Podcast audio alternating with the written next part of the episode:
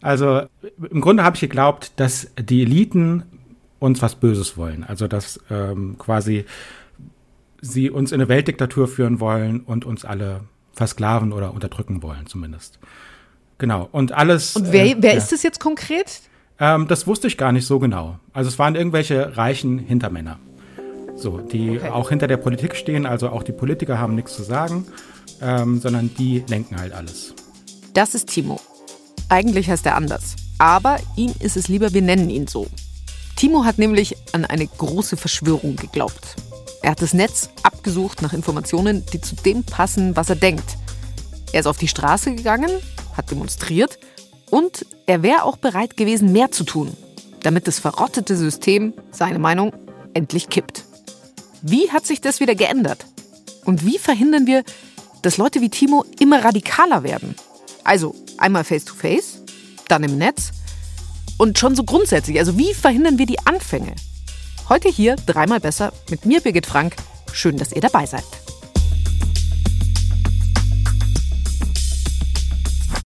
sagen wir, ich wurde links erzogen. Ne? Meine beiden Eltern sind in den 68ern politisiert worden und haben mich auch relativ links erzogen. Und daher hatte ich schon immer so eine Elitenkritik, würde ich sagen. So eine Herrschaftskritik. Das hat dann halt in mein Weltbild gepasst. Ne? Also dann lernt man halt über die Jahre äh, über Lobbyismus und solche Sachen und äh, dann wird das einfach in, ins Extreme geführt. Ne? Und das ist das, was dann halt am Ende bei rauskommt, dieser Glaube irgendwie. Das erste Mal, dass eine Verschwörungserzählung Timo so richtig gekriegt hat. Das war, als er einen Film gesehen hat, bei dem ging es um die Anschläge von 9-11. Der Film sagt, dass die Anschläge von der Bush-Regierung geplant wurden, also George W. Und zwar, um die Kriege danach zu rechtfertigen. Für Timo war das nicht unlogisch. Also für ihn hat es irgendwie gepasst. Und am Ende hat man so viele Informationen dazu, warum diese Anschläge niemals passiert sein können oder beziehungsweise äh, so geplant worden sein können, wie es offiziell erzählt wird, dass äh, ja man quasi schon ein bisschen überzeugt ist davon, ja. Und ich bin dann Stück für Stück immer weiter da reingerutscht und habe immer mehr Fakten in Anführungszeichen dazu gesammelt, ja. Und hast du dich dann auch ausgetauscht zu den ganzen Geschichten?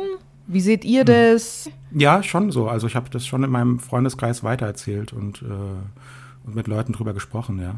Und was haben die gesagt? Die waren eigentlich eher interessiert, hatte ich so das Gefühl.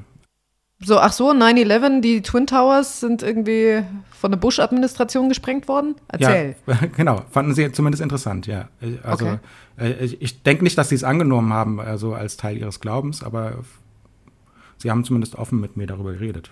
Die haben dann Nachfragen gestellt, haben die dann irgendwann gesagt, du, äh, Timo, bist du sicher? Also sagen wir mal so, ich glaube nicht, dass mein Verschwörungsglauben damals als Problem angesehen wurde von den Leuten. Ich glaube, dafür gab es damals noch nicht so ein großes Bewusstsein. Und ich habe auch im Nachhinein meine Freunde nochmal gefragt, ob sie, ob ihnen denn bewusst war, wie sehr ich so an Verschwörungen geglaubt habe. Und sie haben gemeint, nein, sie haben einfach gedacht, ich bin sehr politisch interessiert. Ja, und einfach politischer als sie zum Beispiel. Ne? Mhm. Und, und halt diskutierfreudig. So. Ja, so von wegen, der informiert sich und der erzählt uns jetzt irgendwie die neuesten Sachen, weil wir haben uns weniger informiert. Ja, wobei dann auch manchmal diskutiert wurde. Also das, äh, das war nicht so, dass sie jetzt alles äh, irgendwie abgenickt haben und gesagt haben, ach, der weiß das schon oder so, sondern wir haben auch über Sachen diskutiert. Aber es wurde halt nicht als Problem oder so angesehen, als, als, als, okay. oder als, als Verschwörungsglaube. Du glaubst, es wäre heute anders? Ich glaube auf jeden Fall, es wäre heute anders, ja. Warum? Ähm, ich glaube, dass vor allen Dingen, also spätestens durch Querdenken, aber auch schon mit Trump, äh, so ein Bewusstsein dafür entstanden ist, was Verschwörungserzählungen äh, mit Leuten im schlimmsten Fall machen und auch mit der Gesellschaft. Nämlich? Ja, dass sie, dass sie Menschen radikalisieren, dass sie sie in eine Par Parallelwelt ziehen, ähm, dass sie sie eigentlich so ein bisschen so ins Rechte auch ziehen, würde ich sagen. Dass sie sie von Freunden und Verwandten immer mehr entfernen auch, dass sie, dass sie so ein, na, dass da Fronten entstehen, ne? War das bei dir so? Also, dass du abgedriftet bist? Ja, also irgendwie schon. Also äh, ich habe jetzt davon erzählt, wie meine Freunde das gar nicht so als Problem empfunden haben oder so, sondern einfach gedacht haben, ich bin halt ein diskutierfreudiger, sehr politisch interessierter Mensch. Ähm, aber mein Bild von anderen Menschen hat sich verändert. Also äh, ich habe sie immer mehr so als naiv empfunden, ähm, weil sie nicht sehen wollten, was ich gesehen habe. Und weil sie quasi in meinen Augen alles einfach blind geglaubt haben. So. Weil sie halt nicht so, so, so ein Bild hatten von den Eliten, wie ich das hatte. Ne? Irgendwann war Timo dann bei Leuten, die so ähnlich gedacht haben wie er. Auf der Straße nämlich, beim Protestieren. Mahnwachen für den Frieden hießen die, immer montags.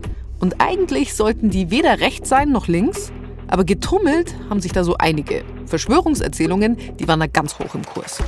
Und ihr seht ja, die enorme Wucht des Totschweigens dieser Mahnwachen in den Medien bedeutet, wie relevant ihr seid.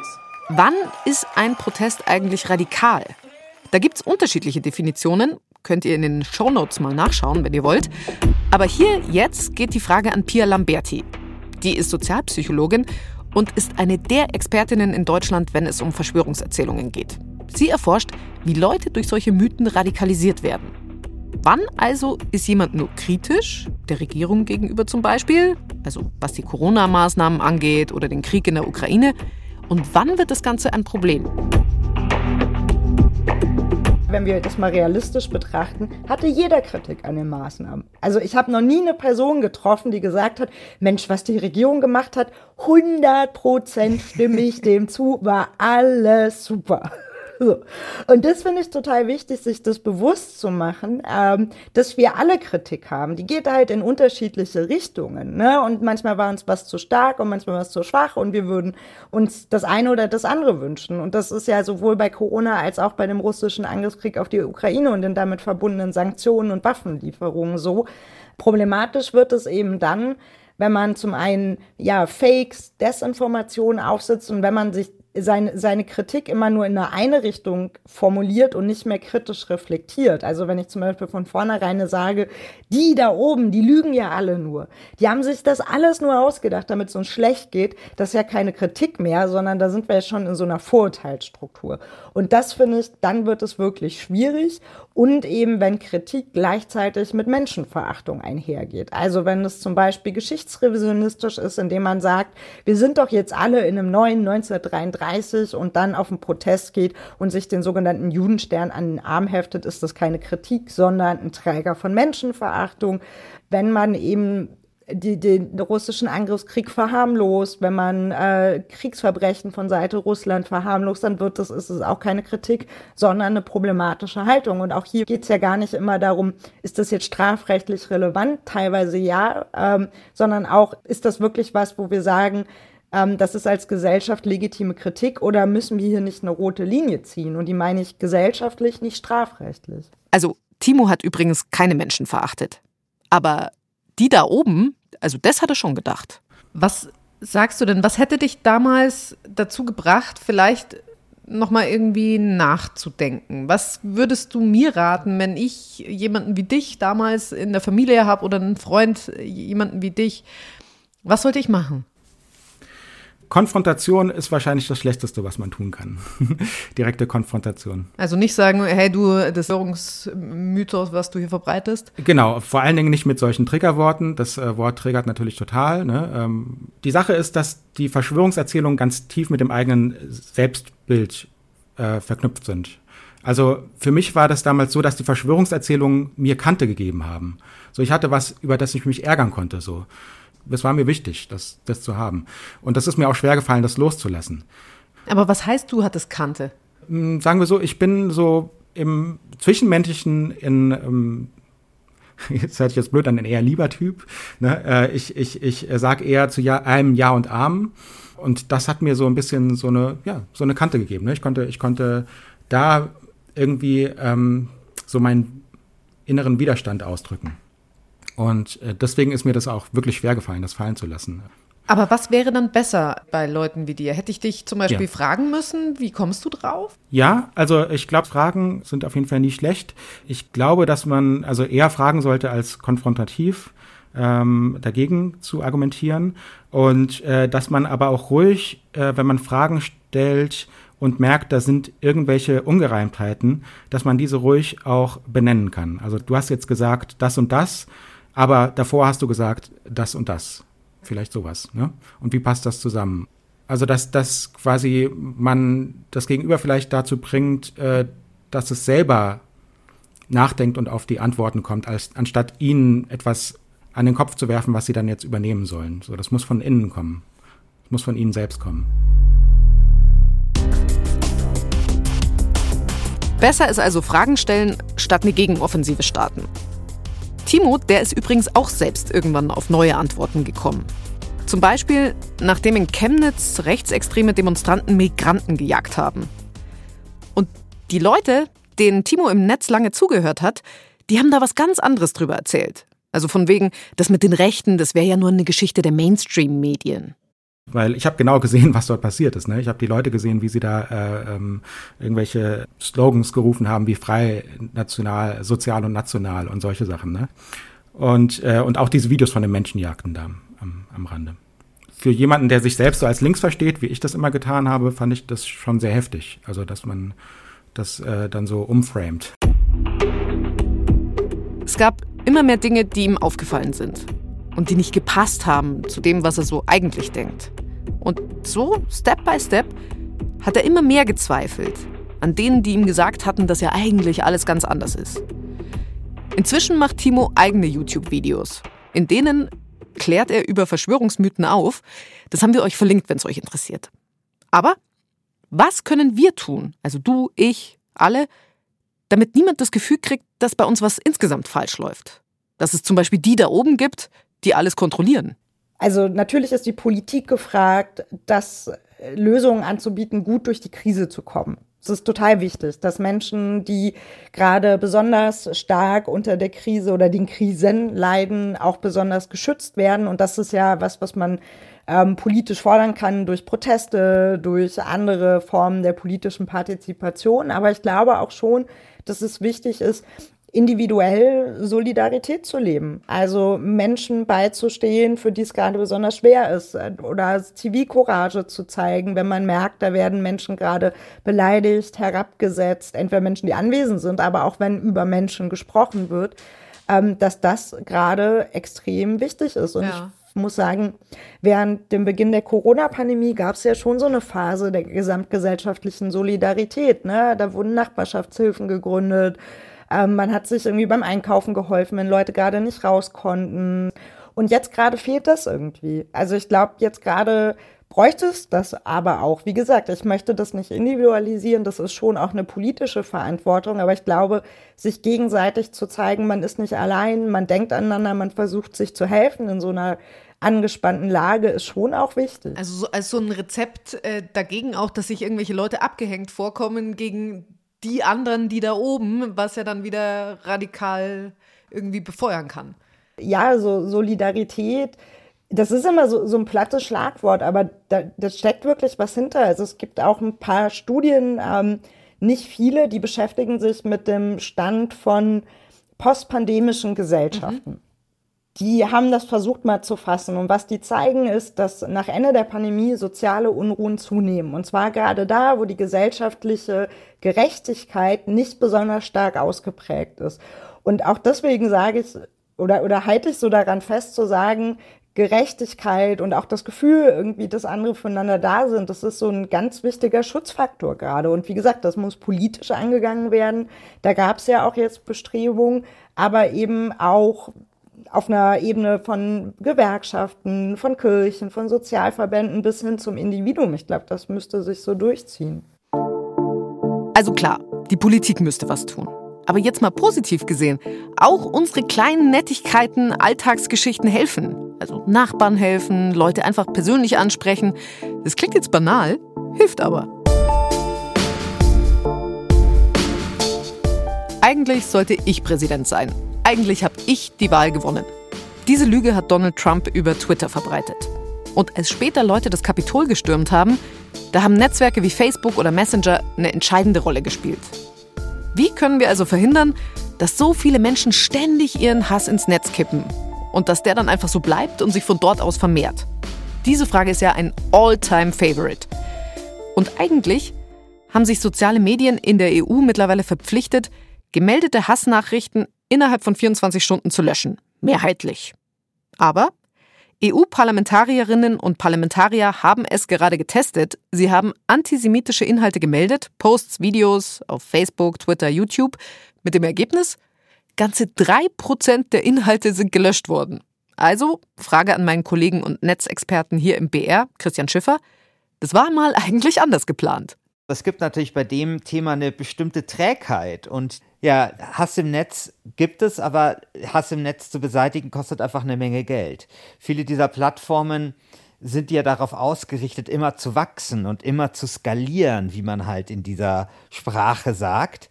Und wenn man Hass im Netz hat und man den Hass im Netz sozusagen aus den Plattformen rausfiltern muss, dann geht das in der Regel vor allem dadurch, indem man mehr Menschen einstellt und die kosten Geld.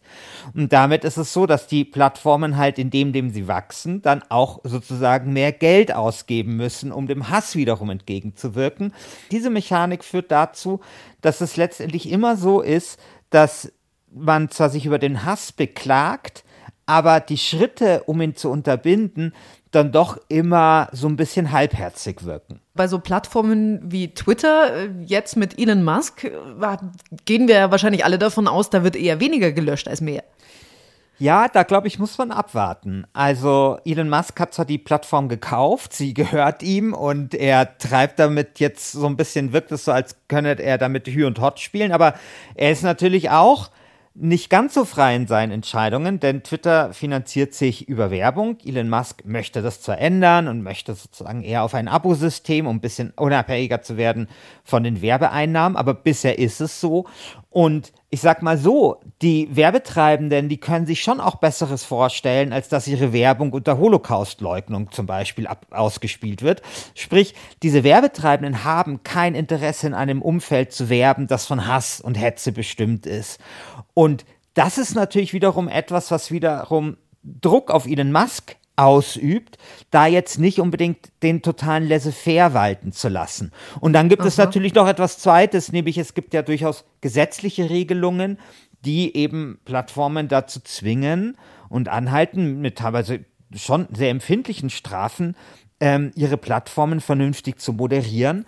Die EU hat hier ein neues Regelungssystem ver, äh, verabschiedet letztens und auch da ist man dann eben nicht völlig frei. Und Deswegen würde ich sagen, es bleibt abzuwarten, ob jetzt unter Elon Musk tatsächlich ähm, Twitter eine, eine Plattform wird, die sozusagen ein größerer Hasssumpf wird, als es bisher der Fall war. Wie ist es denn generell? Gibt es denn Plattformen, die das Ganze besser hinkriegen als andere? Ja, das ist eine sehr gute Frage. Also ich glaube, man müsste eher davon sprechen, welche Plattformen kriegen es schlechter hin als andere. Okay. Also es gibt einfach, sagen wir mal, so berüchtigte Plattformen wie zum Beispiel Telegram. Da weiß man okay, einfach, klar. das funktioniert überhaupt nicht. Bei Twitter funktioniert das auch nicht, aber Twitter hat eigentlich auch gar nicht so viele Mitglieder. Und dann ist es bei Facebook so, dass es sich teilweise schwer sagen lässt, weil bei Facebook mittlerweile diese Gruppen sehr, sehr beliebt sind und man in diese mhm. Gruppen schwieriger reinschauen kann. Das heißt, wenn Facebook, wenn man so sagt, okay, man hat so den Eindruck, es wird auf Facebook weniger gehasst, dann kann es auch durchaus sein, dass zwar genauso viel gehasst wird wie vorher, aber man es einfach nicht so gut sieht. Mhm. Wir haben halt bei den sozialen Netzwerken einfach das Problem, dass sie sehr oft sich über Werbung finanzieren, dass Werbung natürlich dafür sorgt, dass die Algorithmen das belohnen, was Leute auf eine Plattform ähm, lockt und dafür sorgt, dass sie mit der Plattform interagieren. Und das ist in der Regel halt Hass und Empörung. Ja, dann kommentiert man Dinge, ja, oder dann liked man Dinge. Und solange das so ist, wird es vermutlich so bleiben. Aber ebenso Plattformen wie Reddit oder sowas zeigen schon, dass wenn man vielleicht andere Belohnungssysteme etabliert, wenn man die Plattform vielleicht anders baut, dass es dann ein bisschen besser sein kann. Ansonsten bleibt uns tatsächlich, fürchte ich, nichts anderes übrig, als dass der Gesetzgeber dort aktiv wird und die Plattformen auch dazu zwingt, ein bisschen energischer oder sehr viel energischer gegen den Hass auf ihren Plattformen vorzugehen. Okay, das klingt jetzt nicht unbedingt nach einer schnellen Lösung. Aber wie war das mit Reddit? Was machen die anders? Also Reddit ist eine Plattform, die kontrolliert sich ein Stück weit selbst. Also da sind es die Mitglieder, die sich eigene Regeln geben, die dafür sorgen, dass bestimmte Beiträge, die besonders qualitativ wertvoll sind, nach oben skaliert werden. Ich würde auch sagen, dass solche Netzwerke wie LinkedIn da relativ erfolgreich sind, weil LinkedIn ist ein Business-Netzwerk. Da treten die Leute unter ihrem echten Namen auf, deswegen haben die generell weniger mit Hass zu kämpfen. Okay, es gibt also doch die Besseren unter den Schlechten. Jetzt sind es nicht die richtig großen Player, aber schauen wir uns die mal an.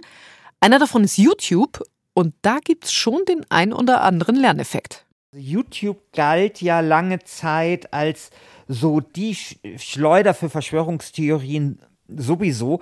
Das hängt mhm. ein bisschen damit zusammen, dass der YouTube-Algorithmus sehr lange, vor allem lange Videos bevorzugt hat, die von vorne bis zum Ende durchgeschaut werden. Und tatsächlich sind viele Videos aus diesem verschwörungstheoretischen Spektrum sehr, sehr lang. Ja, weil das dauert einfach sehr, sehr lang zu erklären, warum der 11. September halt ein Inside-Job war. Und anders als jetzt zum Beispiel bei irgendwelchen Kochvideos oder bei irgendwelchen Let's Plays, wo man einfach auch mal schnell weiter skippt an eine andere Stelle, die einen jetzt mehr interessiert, ist es halt so, dass wenn man diese Videos anschaut, man die halt von Anfang bis Ende durchschauen muss, um wirklich jedes Detail der Verschwörung zu verstehen. Das hat dem YouTube-Algorithmus sehr gut gefallen, weil der YouTube-Algorithmus halt eben genau das belohnt, weil YouTube dort dann wiederum mehr Werbung schalten kann. Und das mhm. war der Mechanismus. Man kann schon feststellen, dass es YouTube wohl einigermaßen gelungen ist, diesen Mechanismus oder diesen Automatismus ein Stück weit zurückzudrängen. Wann fängt es an, dass wir andere runtermachen, dass wir uns selber besser fühlen als andere? Weil genau das tun ja ganz viele Radikale. Vorurteile jedenfalls, die fangen schon früh an. Bei Kindern ist die erste Hochphase so zwischen 5 und 7. Wissen wir aus einer groß angelegten Studie. Deswegen ist das auch genau die Zeit, wo wir gegensteuern können. Und zwar, indem Kinder zum Beispiel dann Kontakt haben zu Kindern mit anderer Nationalität, anderer Hautfarbe, sowas. Und dieses Kontakt haben, das geht ziemlich leicht, weil der Kontakt, der muss gar nicht in Real Life sein, sagen Untersuchungen, sondern es reicht schon, wenn Eltern einfach Geschichten vorlesen oder Geschichten erzählen, in denen dann Kinder mit unterschiedlichen Backgrounds vorkommen. Auf dem Buchmarkt hat sich da auch schon einiges getan. Wenn du jetzt so ein Bilderbuch nimmst, ich gehe in den Kindergarten oder so, da sehen die Kinder inzwischen nämlich nicht mehr alle gleich aus und sie heißen auch nicht mehr alle Hannah oder Lukas oder so. Findet ihr das gut? Oder doch ein bisschen zu gewollt?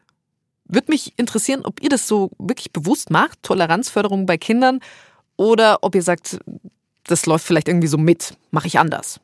Dreimal besser at br.de ist unsere Adresse dreimal als Wort ausgeschrieben. Ich habe auch schon mit Leuten geredet, die mir dann erzählt haben, dass wir ja eigentlich alle gesteuert sind. Und das, was ich da am schwierigsten fand, ist ruhig bleiben. Also auch ruhig bleiben, wenn der andere dann zum Beispiel mit so gefühlten tausend Pseudofakten kommt. Ruhig bleiben, nachhaken, dann vielleicht auch mal Widersprüche sagen, aber nicht pöbeln. Das nehme ich mir vor nach dieser Folge. Und dass ich vielleicht wieder öfter bei Reddit vorbeischaue. Weil das ist ja anscheinend eine Hoffnung in Sachen Netzkultur. Nächste Woche dann die nächste Folge von Dreimal Besser, dann mit meinem Kollegen Kevin Ebert. Meine Redakteurin Denise Lapöck, mein Redakteur Fabian Herrmann und ich, Birgit Frank. Wir sagen vielen Dank. Macht's gut.